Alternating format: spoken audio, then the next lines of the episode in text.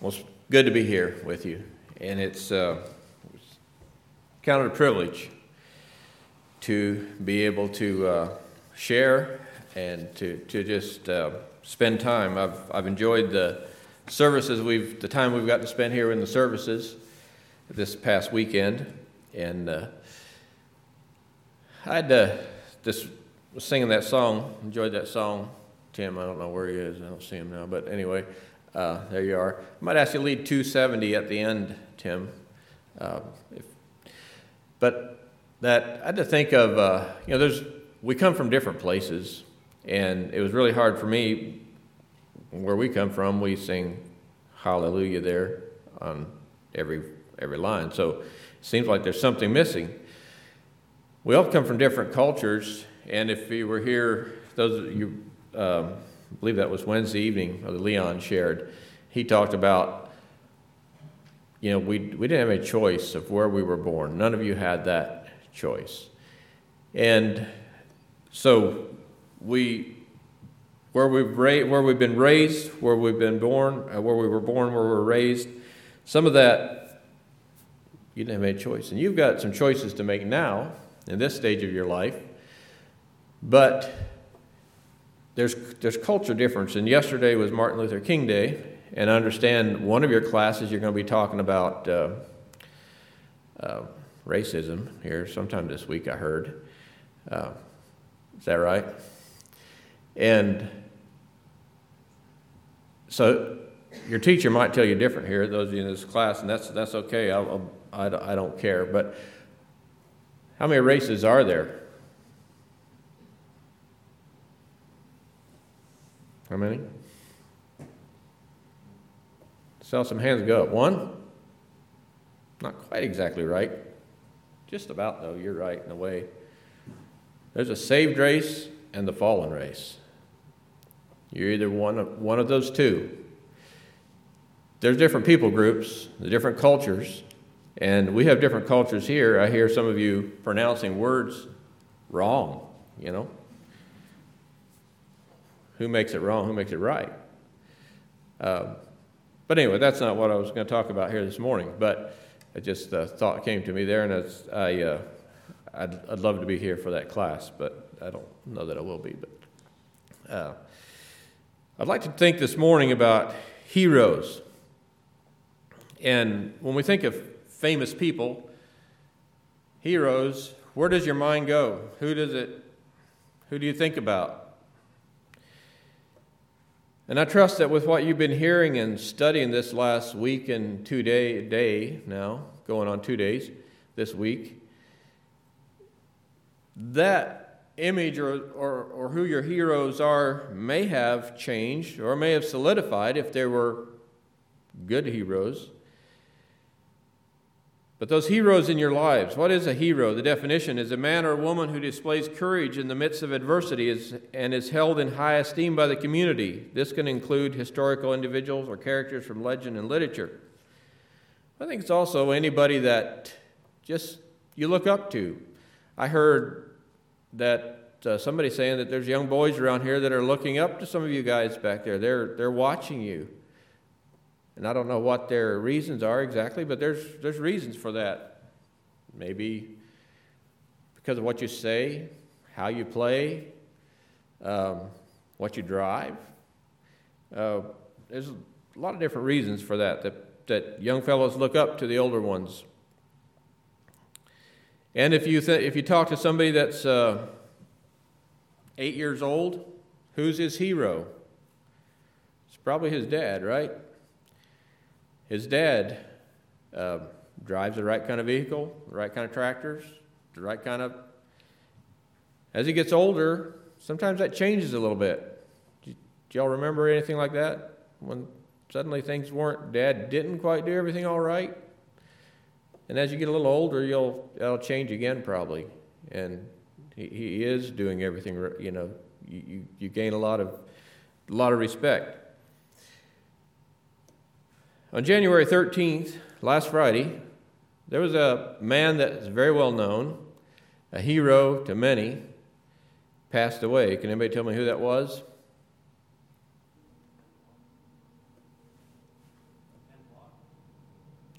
Okay? Could be, I don't know. I'm thinking of Robbie Knievel. And I don't know how many of you have heard of him. Uh, I, have barely heard of anything of him, but I remember in my young days hearing about Evel Knievel, spelled E V E L, so don't sound quite as bad as it sounds. I mean, spelling's better than E V I L. He didn't want it spelled E V I L because he didn't want to be thought of as evil in that way, but he was, uh, he was named, so he was given the name Evil to go with Knievel. He was a, a man that was a daring young fellow, and he was famous for his uh, motorcycle escapades. He did uh, famous jumps. He was a hero, and his son took on, took on that uh, sport and was famous for his motorcycle jumps. He followed his father's footsteps but achieved a lot greater feats. He died from pancreatic cancer at 60 years old this past Friday. His dad, Evel Knievel, died in 2007 at 69 years old. And, you know, I remember hearing those stories and, and standing in awe of the things that, the jumps and the things that he made with his motorcycle. According to Wikipedia, his core values were keeping his word. If he said he would do a jump, he said a man has to keep his word. Regardless what happens, happens, he keeps his word. And he would do it even if he didn't feel good about it. He was a man that spoke out against drug abuse. Before his jumps, it was said that he would encourage young people not to get involved in drugs. Well, Robbie, his son, completed over 340 jumps, setting 20 world records. Those included a 130 foot jump between two 13 story jockey club towers in Las Vegas. And I looked up those towers, they're 249 feet tall. So he was up there, 249 feet tall, up on top of, these, of this tower, jumped 130 foot. This building's 100 foot. So it'll be about the length of the whole building. The gym here is about, I think these are 25 foot spacings, but so it'd be 100. So the jump, think of the jumping, standing outside, jumping that motorcycle from one end to the other, 100, 249 feet in the air. And he had to, have, and I remember that one. I remember uh, seeing pictures of that. He had a big stack of bales of hay at the far end of the other building that he crashed into, and that's what stopped him because he knew he couldn't get stopped. He did a 228 foot Grand Canyon jump.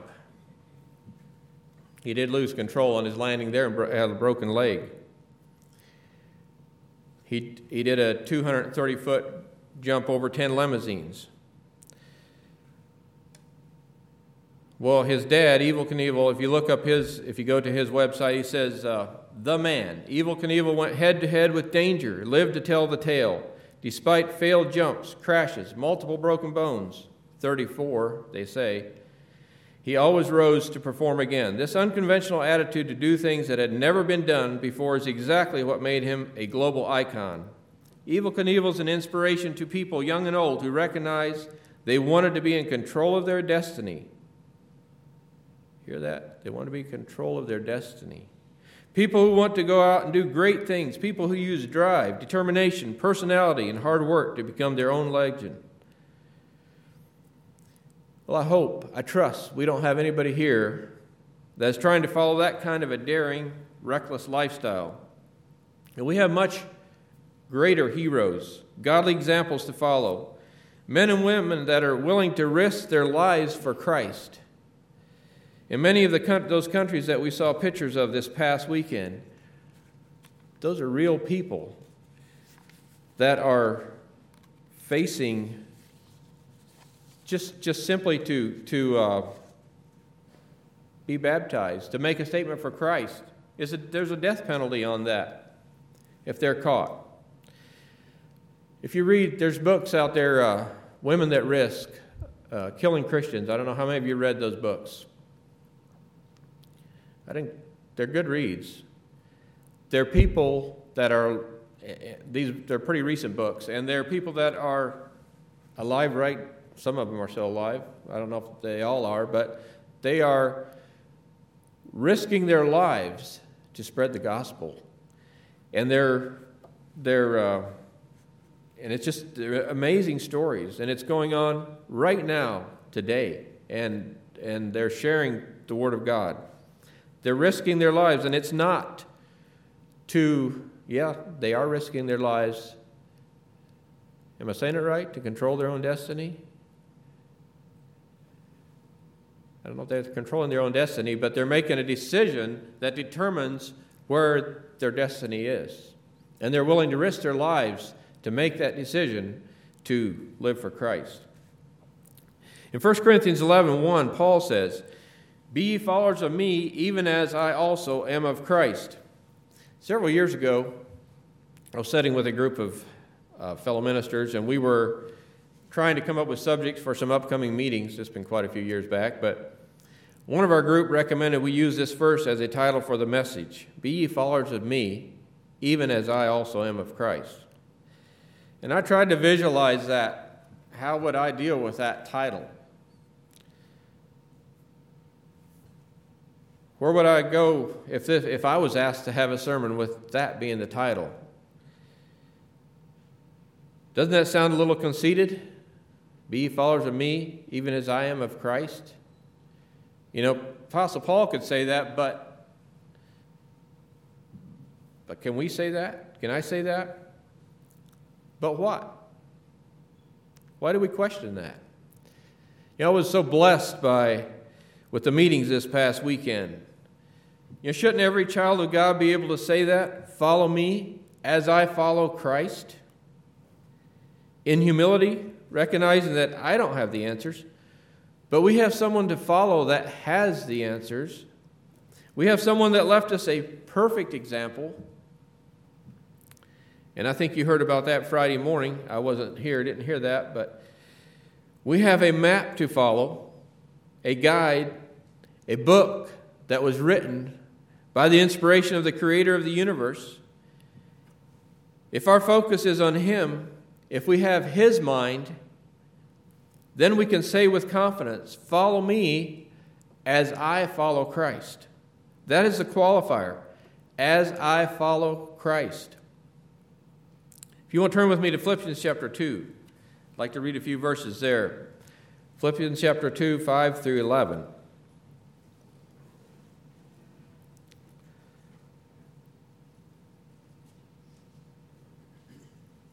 Verse 5 Let this mind be in you, which was also in Christ Jesus. Let this mind be in you, which was also in Christ Jesus, who being in the form of God thought it not robbery to be equal with God, but made himself of no reputation, and took upon him the form of a servant, and was made in the likeness of men. And being found in fashion as a man, he humbled himself and became obedient unto death, even the death of the cross. Wherefore God also hath highly exalted him, and given him a name which is above every name, that at the name of Jesus every knee should bow, of things in heaven, and things in earth, and things under the earth, and that every tongue should confess that Jesus Christ is Lord, to the glory of God the Father. Let this mind be in you, which was also in Christ Jesus. So this morning I ask you, who is your hero? Is it some famous football or baseball player? Someone that has accomplished some incredible shots in basketball or a record amount of home runs in baseball?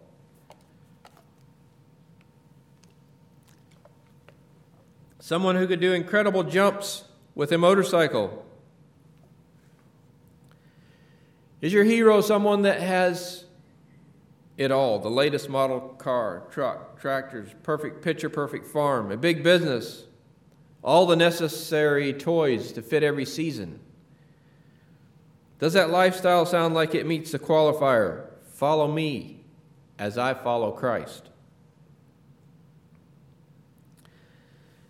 You know, I wasn't here for all of Reuben's talks. I was I heard most of them, but maybe he gave his life story. There's there's a book, I think, that gives his life story. I've read part of that. So I don't know if he gave you his life story, but my understanding is that he served for many years as a director of Faith Mission, touching lives of handicapped people, being there for youth that had questions and that were struggling to find their way. You know, him and his wife were simply willing to be used where God called them. And God is still looking for, He needs those that are willing to be used, that are willing to stay and to work. Stay right where you are, to work, to make so others can go. Along with that, I think He's calling you. We need to recognize that every interaction we have with people, from parents, siblings, cousins, employers, employees, customers, is an opportunity. It's all a part of serving Christ. That having the mind of Christ should follow us all the way through life, in every part of our life. There's not a separation between here is work, here's my business, here's my Christian life. That can't be separated. As conservative Anabaptist people, you know, we have a lot of entrepreneurs.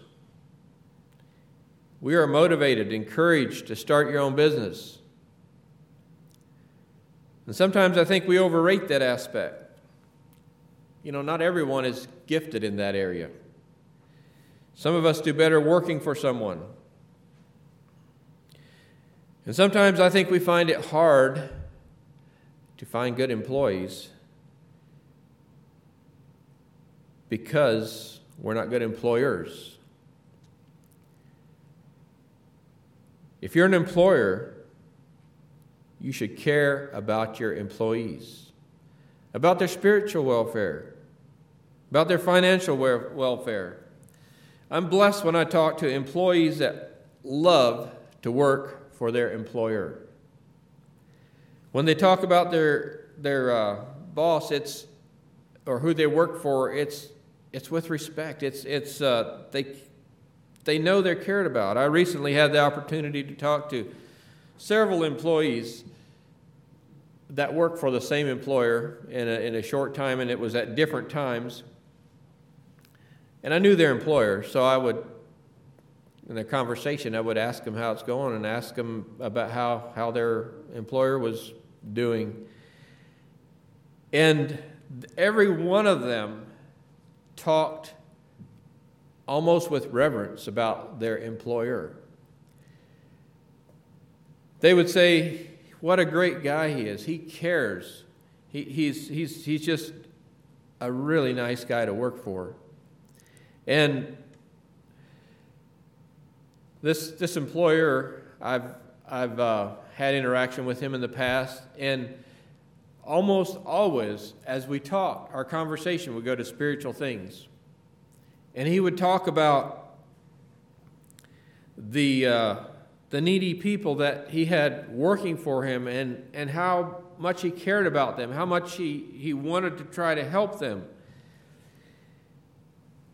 This man's not an Anabaptist, but he is a, he is a believer. And it's just a real inspiration. It was a real inspiration to me, and to me again, as I recently talked to several of his employees. That should be the goal and aspiration of every Christian employer, is to be that kind of a person. A Christian should be the same person out on the job or in the office as he is behind the pulpit, or Sunday school teacher, or clerk, or wherever you're working. You know, I believe after Saul was converted, he was the same man making tents or sharing Christ, in prison or free. The atmosphere around the child of God should be such that there is freedom at any time to speak your word for Christ. I don't know what all you guys do, but while you're pouring concrete, while you're trying to get hay in the barn, You, know, you should never be that kind of person that the people around you have to feel like they're walking on eggshells. You know, if we say something wrong, do something wrong, pieces are going to fly. Or they feel like that at any time they might get a few choice words thrown in, thrown in along with the silent treatment. Or maybe worse yet, harsh words. What kind of a hero is that person going to be? What does he or she have to offer? You know, when we think of heroes, we often think of David and that favorite children's story, and I think it's a favorite adult story too, that, that encounter he had with Goliath. We think of Samson and the many great defeats at his hands. Jonathan and his armor bearer's victory as Saul and his men sat down under the pomegranate tree. If you want to turn with me to 2 Samuel 28, I'd like to read a story, read this uh, account given of heroes, of mighty men.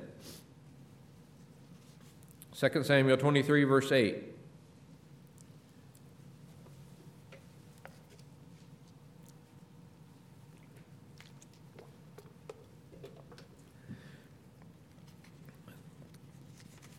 These be the names of the mighty men whom David had the Tachmonite that sat in the seat, chief among the captains.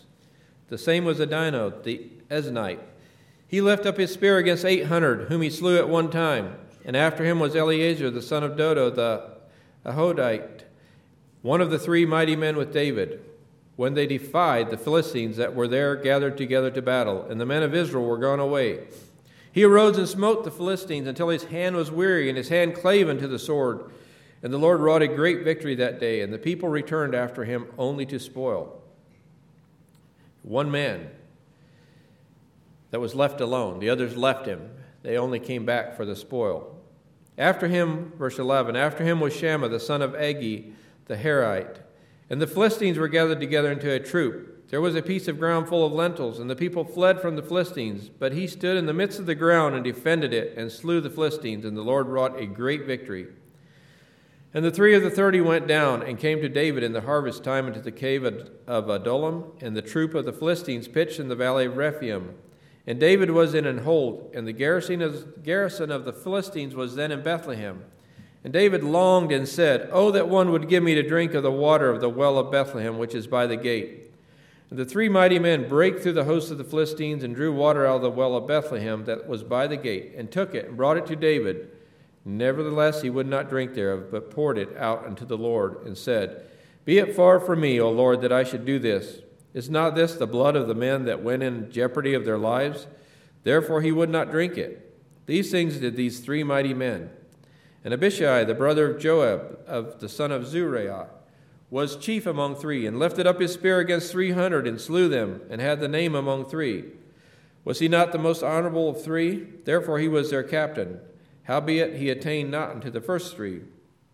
Benaiah, the son of Jehoiada, the son of, valiant, of a valiant man of Kabzeel, who had done many acts. He slew two lion like men of Moab. He went down also and slew a lion in the midst of a pit in the time of snow. And he slew an Egyptian and a goodly man. And the Egyptian had a spear in his hand. But he went down to him with his staff, and plucked the spear out of the Egyptian's hand, and slew him with his own spear. These things did Benaiah, the son of Jehoiada, and had name among three mighty men. He was more honorable than the thirty, but he attained not to the first three. And David set him over his guard. You know, we could take time to look at each of these heroic stories. We won't do that but as we think back of David's confrontation with the giant Goliath, we remember David's words. He says, I come to you in the name of the Lord. He didn't take the credit.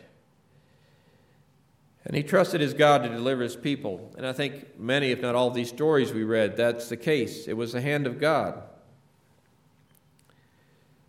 In Hebrews chapter 11, we have the chapter of the heroes of faith. And I'm going to break in there at verse 32, Hebrews 11 32. And he says, What shall I say more? For time would fail me to tell of Gideon, and of Barak, and of Samson, and Jephthah, of David also, and Samuel, and of the prophets, who through faith subdued kingdoms, wrought righteousness, obtained promises, stopped the mouths of lions, quenched the violence of fire, escaped the edge of the sword, out of weakness were made strong, waxed valiant in fight, turned to flight the armies of the aliens. Women received their dead raised to life again, and others were tortured, not accepting deliverance, that they might obtain a better resurrection.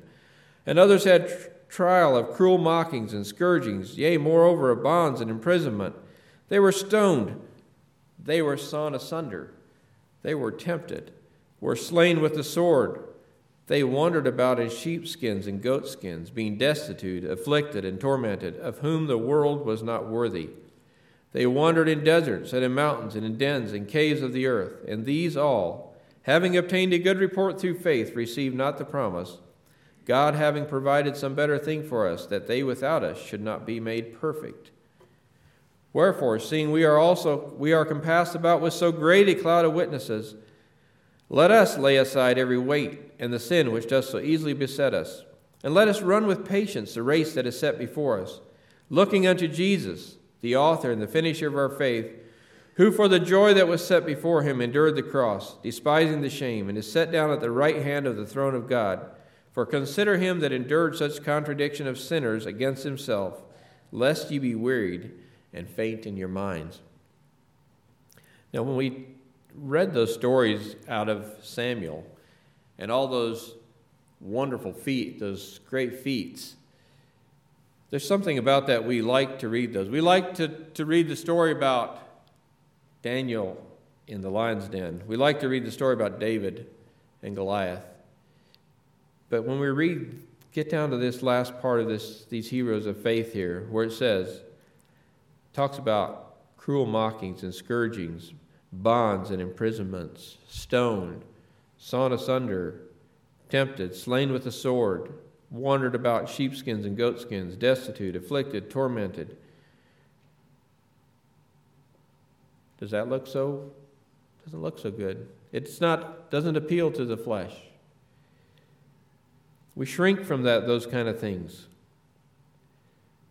But then he gives us the, the example of our Savior in there in chapter 12. He says, Looking unto Jesus, the author and the finisher of our faith, who for the joy that was set before him endured the cross, despising the shame, and is set down at the right hand of the throne of God.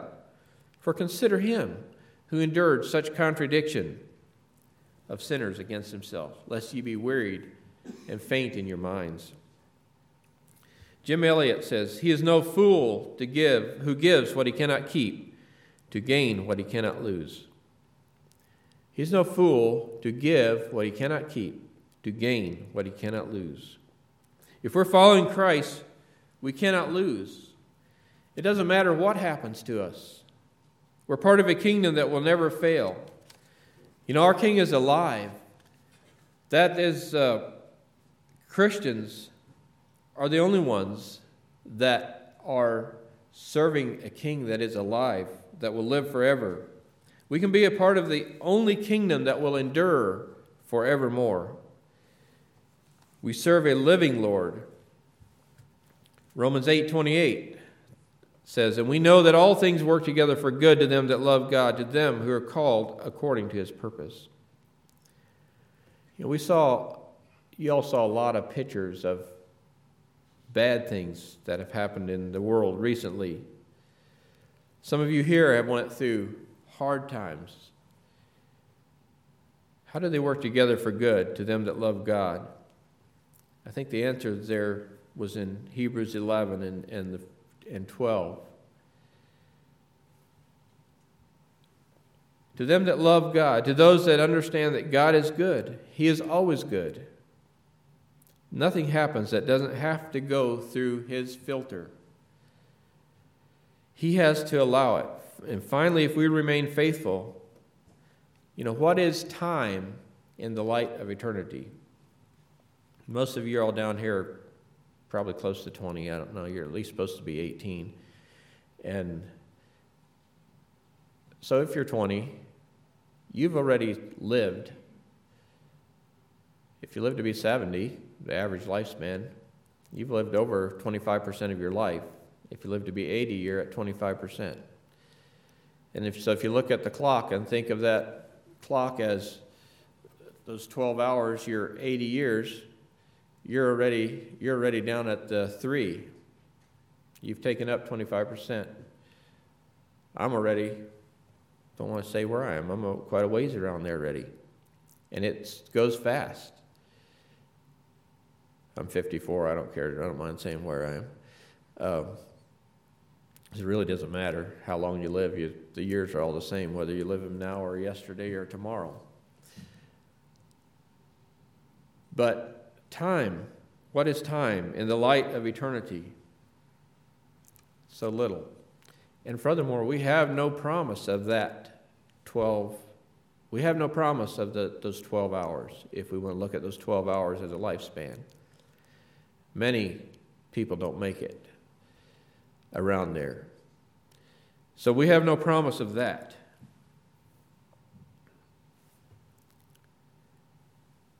And as if we're faithful, what is time in the light of eternity? As believers, it's our responsibility to be heroes of faith, to bear the light, to tell the world around us that there is hope, a living hope. He goes on in Romans 8 29, he says, For whom he did foreknow, he did also he did predestinate to be conformed to the image of his son, that he might be firstborn among many brethren. Moreover, whom he did predestinate, them he also called. Whom he called, them he also justified. Whom he justified, them he also glorified. What shall we say then to these things? Dean Taylor, I heard him talk about this passage, and he said, This passage is the Christian's nuclear weapon. Dean Taylor, if you don't, uh, if you don't, he, he wrote the book A Change of Allegiance. It's a very good book. He's, him and his wife were uh, both military people, very involved in the military, and they were Christian people.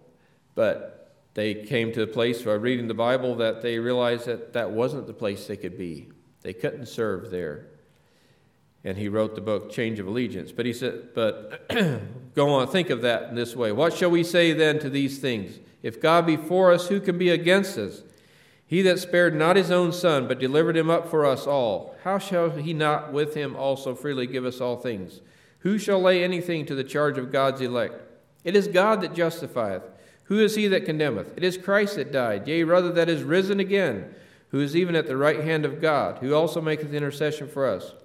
Who shall separate us from the love of Christ? Shall tribulation, or distress, or persecution, or famine, or nakedness, or peril, or sword? As it is written, For thy sake we are killed all the day long. We are counted as sheep for the slaughter. Nay, in all these things we are more than conquerors through him that loved us. For I am persuaded that neither death, nor life, nor angels, nor principalities, nor powers, nor things present, nor things to come, nor height, nor depth, nor any other creature shall be able to separate us from the love of God, which is in Christ Jesus our Lord. Amen. You know, if we go to Romans chapter 16, we're not going to go there, but if you read that, read that sometime. There's a lot of names in there. See if you can pronounce them all. And there are people that Paul was commending for what they were doing, for their service, but we don't know anything about them. It doesn't really matter if we know anything about them. It doesn't matter if other people, if we're not well known, if other people don't know what we're doing. That's not what matters. What matters is that they were laboring in the kingdom of God. They were sharing the light of the glorious gospel of Christ. It doesn't matter if the world knows our name. What matters is that our name is written in the book of life.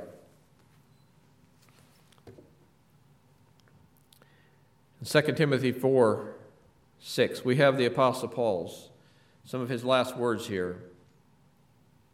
He says, For I'm now ready to be offered, and the time of my departure is at hand.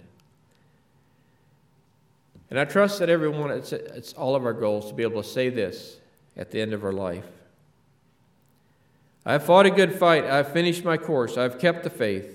Henceforth there is laid up for me a crown of righteousness, which the Lord, the righteous judge, shall give me at that day, and not to me only, but unto all them also that love his appearing. Who is your hero this morning? Who do you want to emulate? Who do you want to follow? What is really important in life? You know, Robbie Knievel, 50 years from now, very few people are going to know his name. I would venture to say that the people, there may be some motorcycle enthusiasts and stuff like that that may remember or his name might be remembered, but very few people. And that's not really what matters. But what matters, what's going to matter then, is where our name was written, that it's found in the book of life. I'd like to leave that challenge with you all this morning.